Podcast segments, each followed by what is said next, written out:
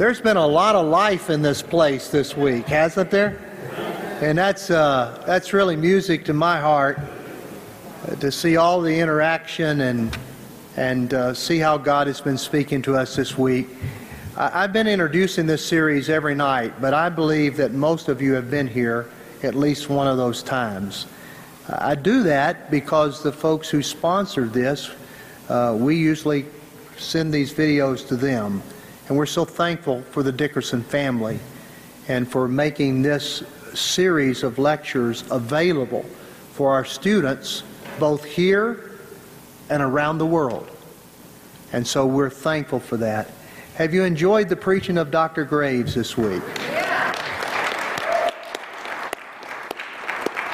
I'm, I'm really uh, thankful that we've had this time together personally and that uh, you've had this time with him in these services.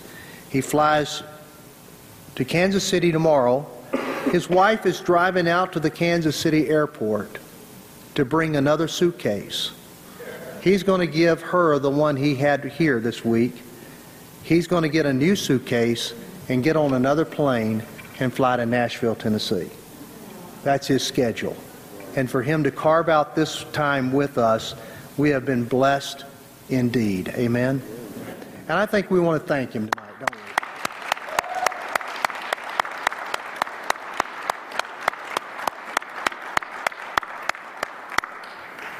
And Brian and guys, thanks for helping us out this week. You guys have done a great job, haven't you? Thanks. And and we're going to sing as loud as we can sing tonight to help you out, Brian. Okay? Sounds good. Let's drown us out tonight. All right, let's go. Let's all stand and sing together. Father, we just want to ask that you'd sanctify us and purify us and uh, help us to learn from Dr. Graves' message tonight. In Jesus' name, amen. You may be seated.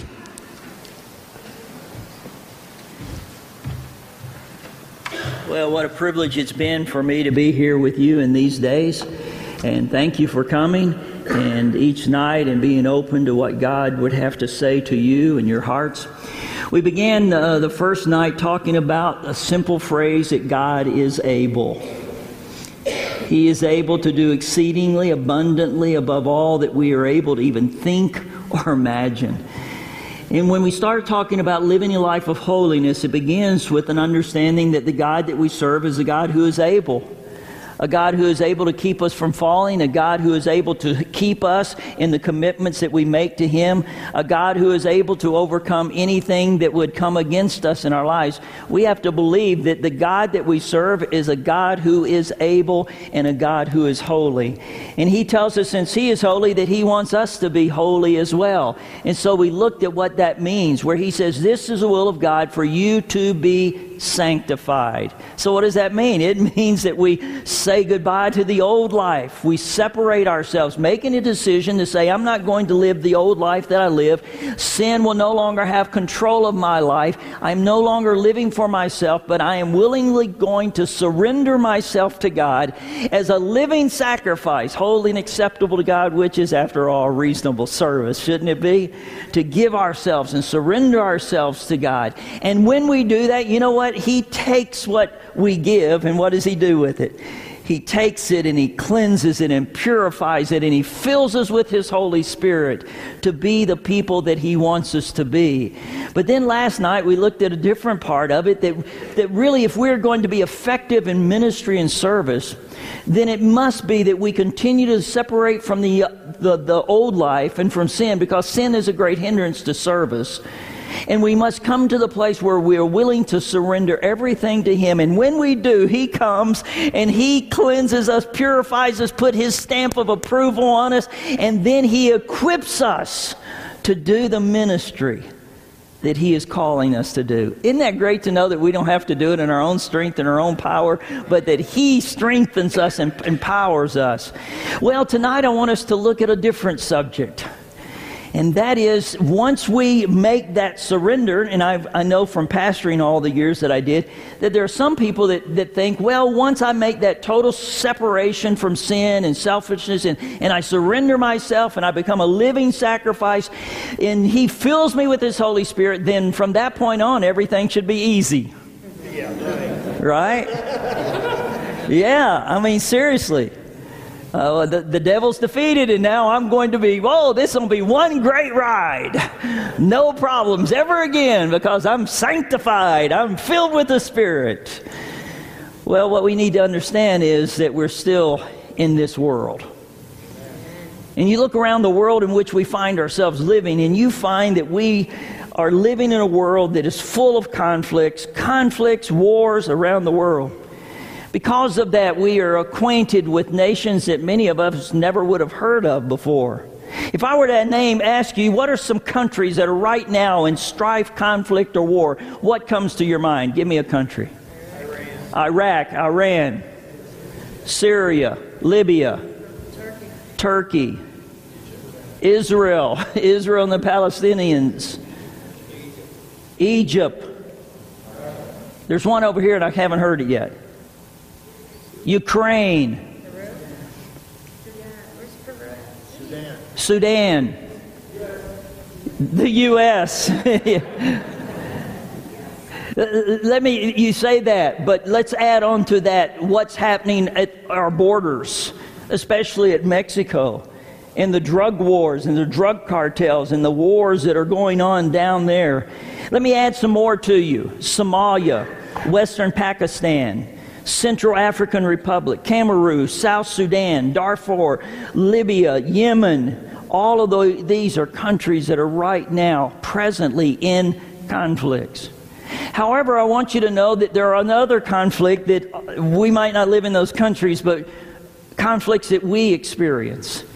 And that is the spiritual war that's going on all around us and there's a battle that's going on in our lives, there's battle that's going on in churches, and we need to understand that even once we have been sanctified, we are in a spiritual war. In fact, Paul wrote about that in 2 Corinthians chapter 10. If you have a Bible, you can turn with me 2 Corinthians chapter 10. If you don't, you can take a Pew Bible in front of you. It's page 1100, 1147. That's you can get there quick that way. 1147. I want to read these, these verses to you. And as we read this, I want you to think about what Paul is writing here. He begins 2 Corinthians chapter 10, beginning with verse 1, page 1147. By the meekness and gentleness of Christ, I appeal to you. I, Paul, who am timid when face to face with you, but bold when away, I beg you, when I come, I may not have to be as bold as I expect to be towards some people who think that we live by the standards of this world. Now look at verse 3. For though we live in this world, we do not wage war as the world does. The weapons we fight with are not the weapons of the world. On the contrary, they have divine power to demolish strongholds. We demolish arguments and every pretension that sets itself up against the knowledge of God, and we take captive every thought to make it obedient to Christ. And we will be ready to punish every act of disobedience once your obedience is complete. Paul says in verse 3 though we live in this world, we do not wage war as the world does he, he's talking to us really about three different areas in which we must understand to live the victorious, surrendered, sanctified, holy life we need to understand that we need to do some spiritual battle in these three areas because the devil will come against us.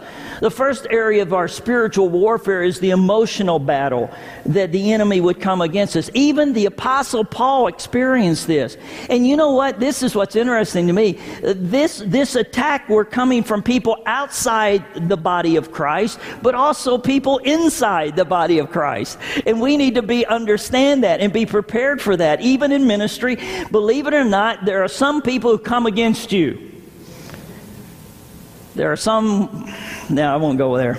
Look what he says, verse 1. By the meekness and gentleness of Christ, I appeal to you, I, Paul, who am timid with face to face with you, but bold when away. This is what the critics were saying about Paul. They're saying, hey, that Paul thinks he's so tough stuff, man. When he comes here, he's so timid and backward and quiet. We could take him if he'd ever show up, but he's so bold when he's away from us.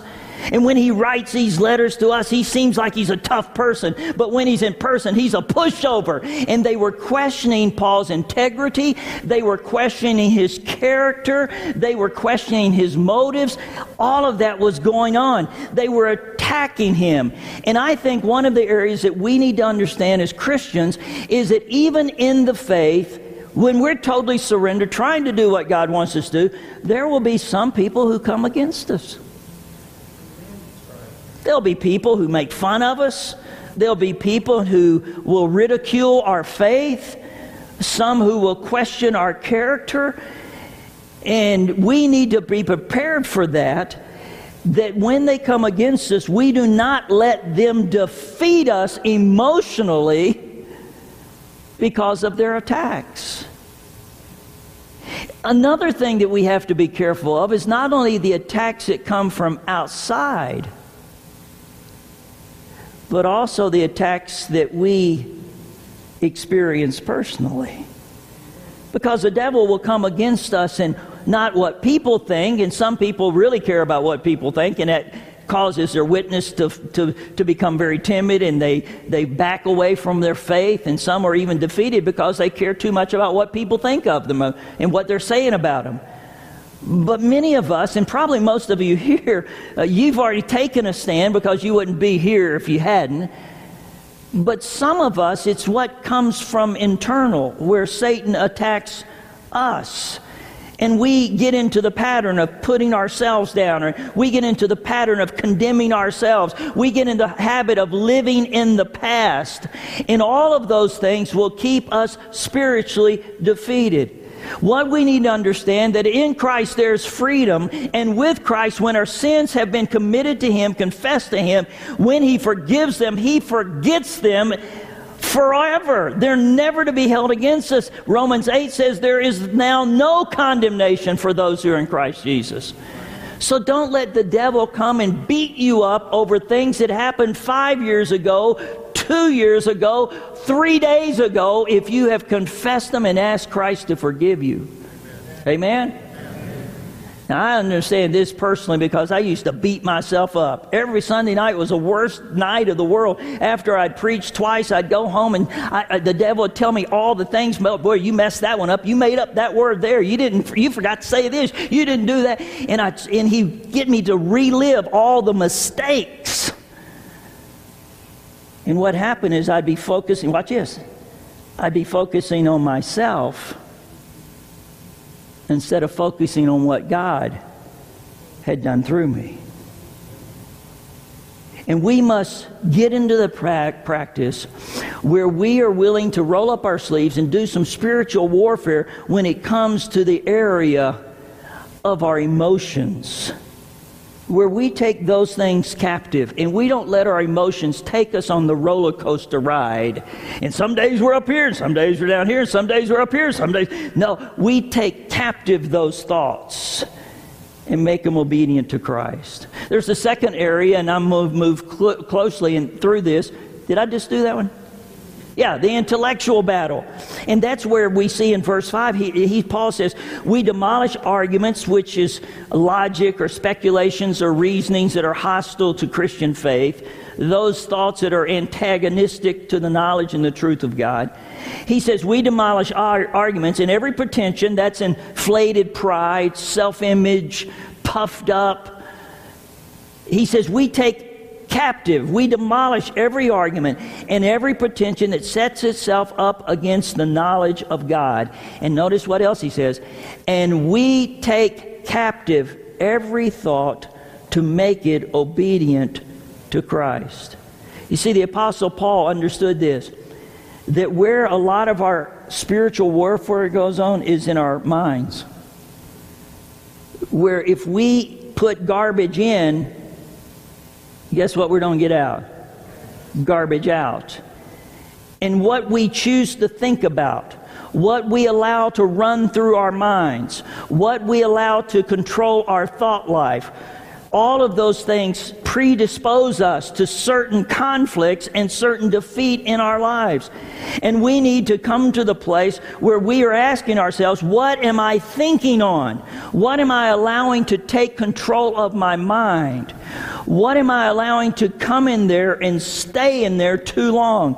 And too many people lose spiritual battles because they allow negative or sinful thoughts to take possession of their minds. It's kind of like the lady that was at the sidewalk cafe and she was eating her meal there and it was kind of like a buffet type thing. And so she was eating her meal and she had some bread and so she was throwing some crumbs to some birds. Well, I've learned one thing if you throw one crumb to one bird, guess what happens? they give some signal free food, come on over. And hundreds of birds come. Well, there's a bunch of birds that came, and she kept throwing out bread, and they were just doing that. So then she said, You know, I'm going to go get something else at the buffet. Well, when she left her plate, guess what the birds did? They not only took the bread, but they came to the plate, and she came back and they were eating on the plate. And we need to be careful what we allow to come into our minds, what we think, what we see, what we watch, what we hear what we meditate on. We need to be careful about what we allow to come into our minds because if we allow that to stay in our minds, it will defeat us spiritually and then living that spiritual life that we really desire to live. And many people have been defeated in their spiritual life and living a life of holiness because their thought processes, they just let, listen, don't let your minds go wherever they want to go you ring them back in through the power of Holy Spirit. And you take control of those things. Paul says over in Philippians chapter 4, think about these things. And then he lists the things that are true, honorable, right, and all the, and he says, and then if you do that, then the peace of God will guard your heart, your emotions, and your mind in Christ Jesus. And so, thinking what we allow to come into our minds, he says, I want you to take your thoughts captive. In other words, if you're taking somebody captive, who's in charge? You are. We are to take captive our thoughts and we are to make those obedient to Christ. So when the thoughts come, I like to say this you might not keep a bird from flying over your head and sometimes they might drop some stuff on it. But one thing you can do is you can keep that bird from building a nest on top of your head. And thoughts may come and temptations may come through thoughts and through your thinking. But you do not have to stay with that and continue to meditate upon that. You might see, guys, you might see a good looking lady walk by, and you can say, wow, she's a good looking lady wow, she's a really nice looking lady. And you can let that thought come and you can take captive that thought and not let it go to saying, Boy, would I like to have some of that. You take captive that thought. You don't let a thought or attraction move into an area of lust or evil thoughts. Same thing for you women. I know it's hard for some of you all week looking up here at this. I know it's been hard. Take captive those thoughts. Did he really just say that? Did, did, did, he, did you hear that? Take that off. Rewind that baby.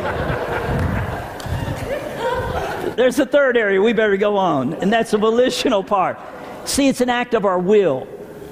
We demolish those, we take captive those. You see what I'm saying here? What Paul is saying is, it's no one's going to do that for you. You have to do that in the power of His Spirit. You make a decision of your will. No, I'm not going there. No, I'm not going to let the devil defeat me emotionally. No, I'm not going to let the devil plant those seeds and take root in my heart and in my mind. And we take captive those thoughts. It's part of our act of our will that we take charge and responsibility for our spiritual life. But let's move on. Because he also talks about the weapons of our warfare. In verse 4, now this is great. He said, The weapons we fight with are not the weapons of the world. On the contrary, the weapons we fight with, you know what they have? They have divine power. Wow. They have divine power to demolish strongholds. What are some of the weapons that God has given us to fight this battle? Worship. Let's hold on on that. What else? The Word of God. The Word of God, which is the sword of the Spirit. And you know, I'm going to tell you, it won't help you a whole lot just to carry the sword around with you. It won't help a lot to have it at home. Well, I've got a good Bible at home. I tell you, I've got a good Bible at home. I've never opened it, but I've got a good Bible at home. It, it does us no good to keep the, the, the sword at home. It does it no good to keep it in its shield. We must take that out and be ready. When Jesus was tempted, what did he use to overcome the temptation? The devil came to him and he Jesus quoted back the scripture. Then guess what? The devil he was he he quoted back scripture to Jesus, but Jesus knew the word well enough to know that he was not quoting it right and he quoted the right part of it. And I want to tell you God has given us the word of God to be a sword, to be a weapon for us to use. That's why we must get acquainted with it. That's why we must meditate on it. That's why we must hide it in our hearts and put it in our minds. I wish I had time to tell you a wonderful story how that happened for a friend of mine who, who is a Navy uh, fighter pilot and how God helped him in one of the hardest times of his life, where when he was going through torture, he said it was the Holy Spirit brought back all this scripture that I'd put in my mind, and it gave me strength to make it through it the Word of God. He has given us that as a weapon for us. And we need to take that up. It's not, it was Jesus when he was tempted, it wasn't his rhetoric, it wasn't the power of his presence, it wasn't the wisdom of a keen mind, it wasn't his charismatic personality, it was the Word that he used. And it's a word that we need to use. There's a second weapon, and that is prayer. Prayer is a marvelous weapon that we have. Paul tells us to pray in the Spirit on all occasions with all kinds of prayers and requests. We need to use prayer. It's our dialogue, it's our communion with God. It's when we talk to Him and He talks back to us. It's where He strengthens us, empowers us, and directs us and guides us. That's why prayer is so important for us. But you know what? I'm afraid that many of us have come to the place in our spiritual lives where prayer is kind of like we come to God as the great big Santa Claus in the sky.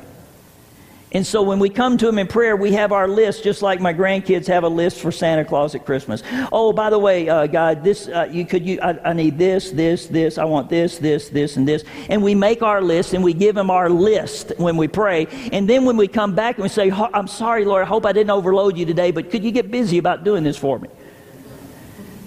Understand that prayer is not just about asking. He, he said, This is how you are to pray Our Father which art in heaven, hallowed be thy name. That's where we begin in prayer.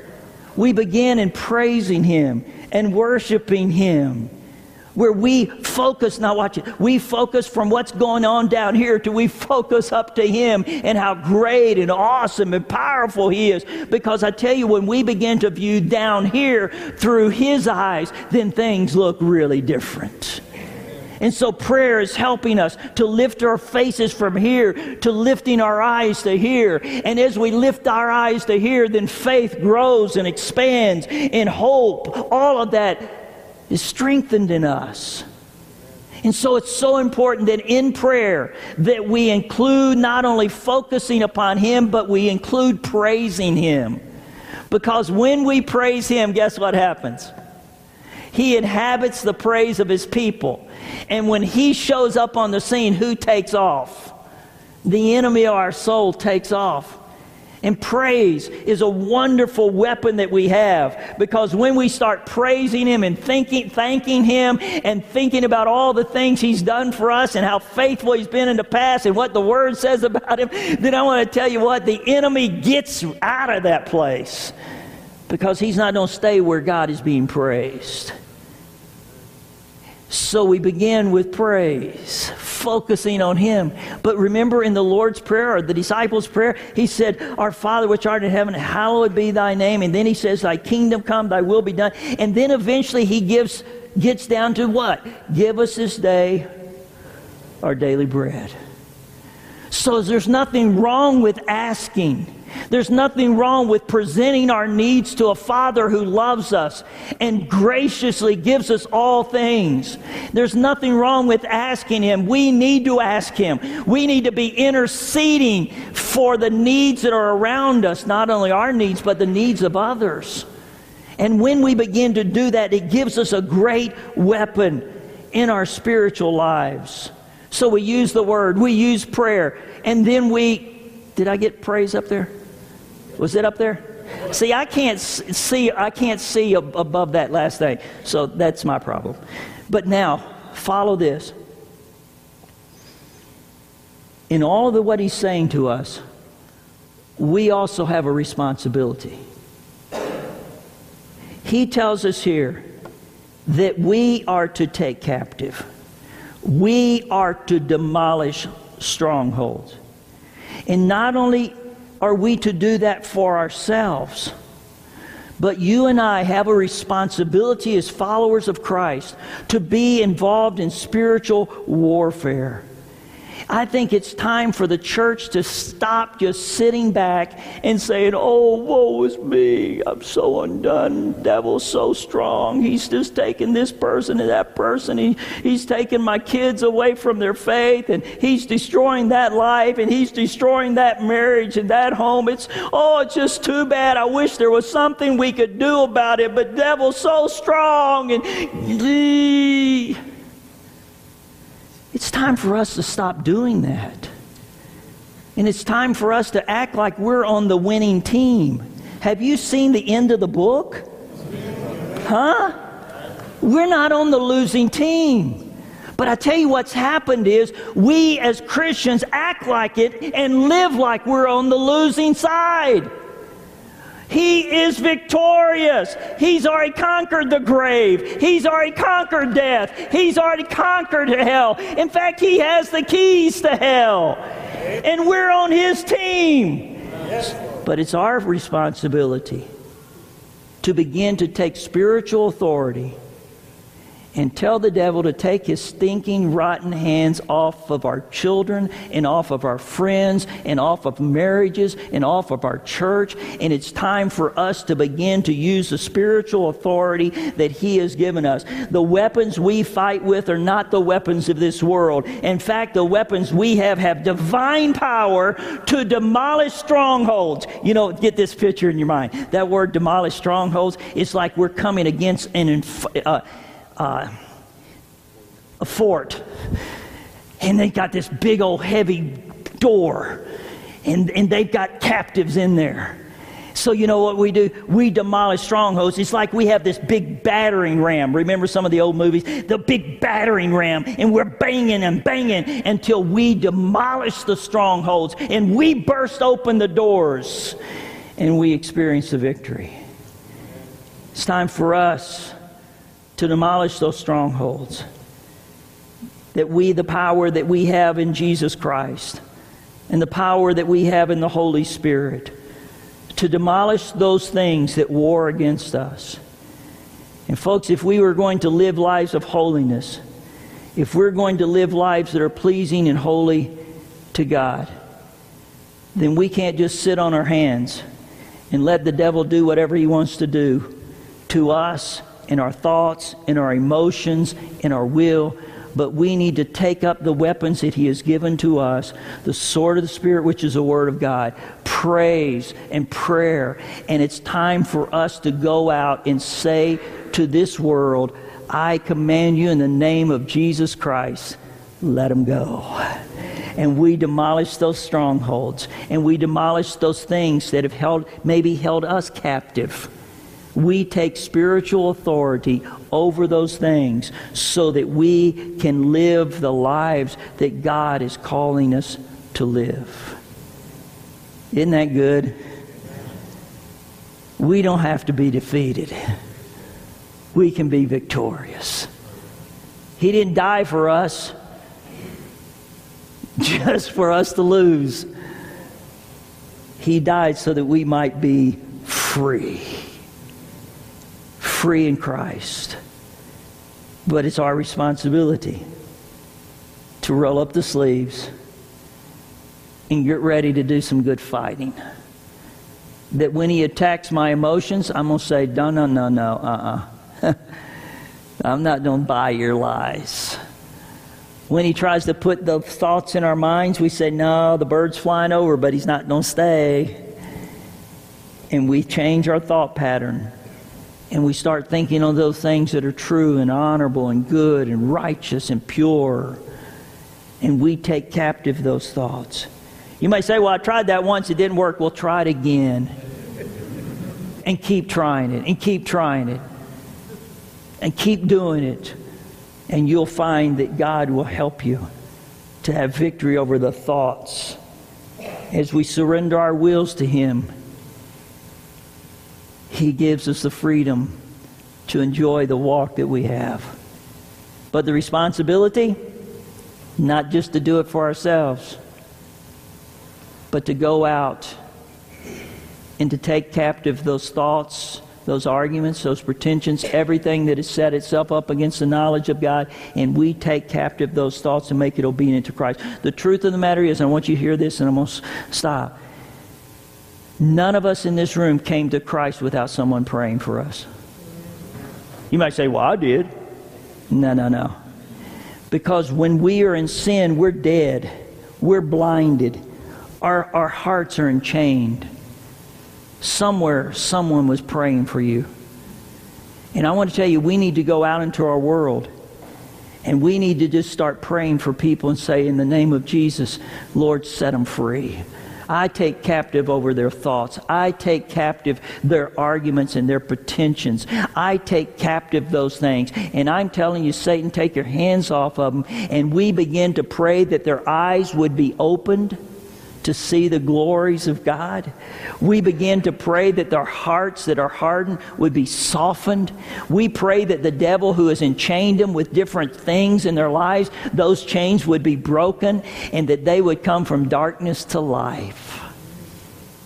And it's our joy and our responsibility and our privilege to help people be set free. Amen? Amen. Let me ask you are you enjoying that kind of freedom in your life? That kind of victory in your life? Is the devil playing with you in certain areas of your thinking or your emotions or your will? I want you to know you can be set free tonight. It's your choice to come because if you ask Him, He will do it. And He'll set you free tonight. Are there some people in your life, maybe friends, brothers, moms and dads, spouse, but there's some people in your life that, that you know tonight they're in bondage and they need someone to pray for them and someone to take spiritual authority for them and to begin to pray that their eyes would be open, their hearts would be melted, and the chains would fall off and they would come to the light. You could be the one. Isn't that good? You could be the source of intercession where their lives would be forever changed. I'd like for us to stand together. And tonight, if there is, is someone on your heart, I tell you what I want us to do tonight, a little different.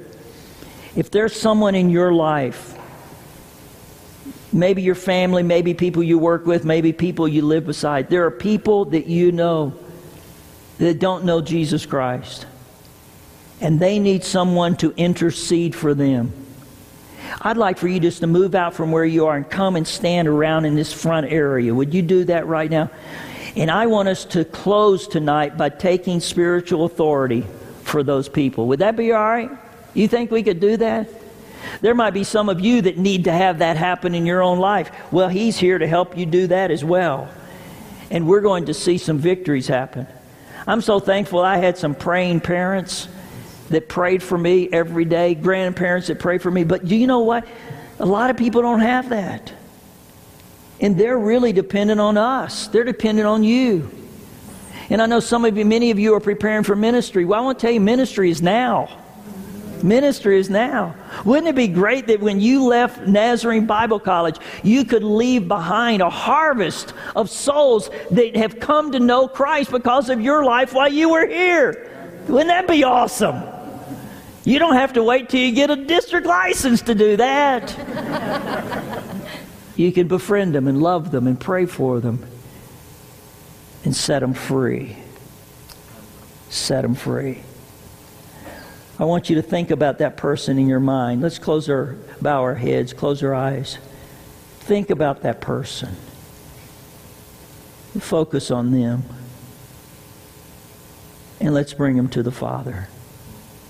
Our dear Heavenly Father, we are so thankful for the Spirit that we have felt in this place this week. You have been so faithful to us. And tonight, Lord, I don't know why you laid this sermon on my heart, but I know that it was something that's burning in my own heart about our responsibility to live not only a sanctified life, but a victorious life. And not only a victorious life for ourselves, Lord, but that we might be instruments in your hands, instruments to bring victory for others. And right now, Father, all across this chapel, we are thinking of people that do not know you, people that need to be set free. Lord, some of them have never heard about you. They don't know.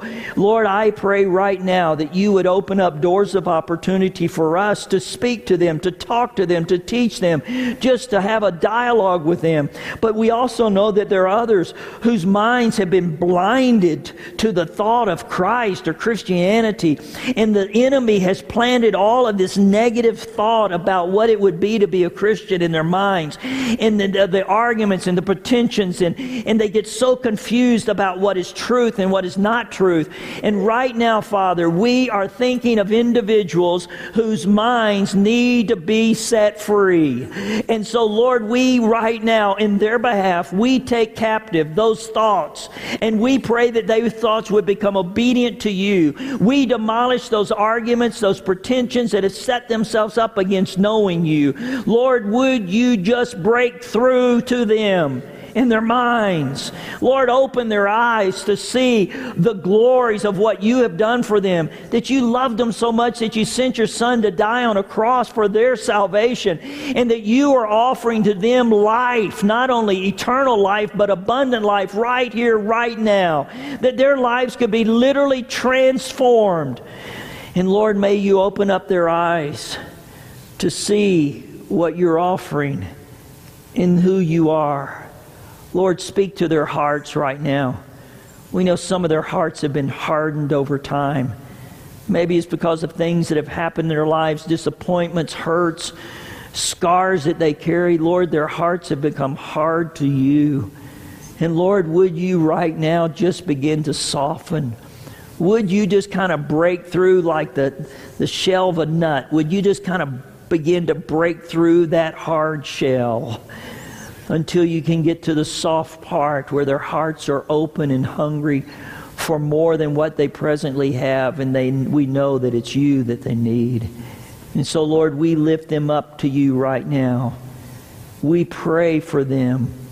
And Lord, may we not give up, but may we be diligent. May we continue to bombard the, the enemy and take captive and demolish those strongholds for those people.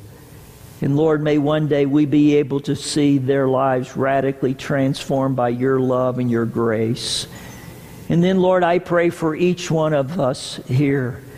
Lord, may we experience the victory in our own lives that you have. Lord, we, we are totally surrendered to you, but we know that the enemy wants to fight us, and he's on do battle with us. And sometimes he attacks our minds and sometimes our emotions. But Lord, we ask right now through the power of your Holy Spirit that you would strengthen us with your divine power. Lord, may you live in us through your Holy Spirit. May you flow through us, dear Father, to our worlds. And Lord, for all that you have done this week and all that you're going to continue to do on the campus of Nazarene Bible College, we give you honor and we give you glory and we give you praise for all that you are going to do. And the answers to our prayers tonight, we thank you and praise you. For we ask this in Jesus' precious name. Amen and amen. Could we just give the Lord a praise offering for what He's going to do?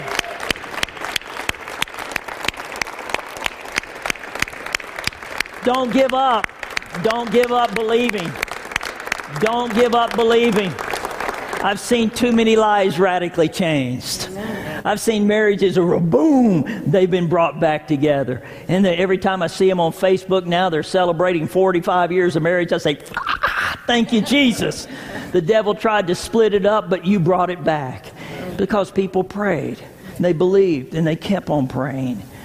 So keep on believing. Keep on praying. Keep on knocking on doors and knocking down walls. Amen? Amen. God bless you. Go back to class, I guess. Thanks for being here. Blessings on you all.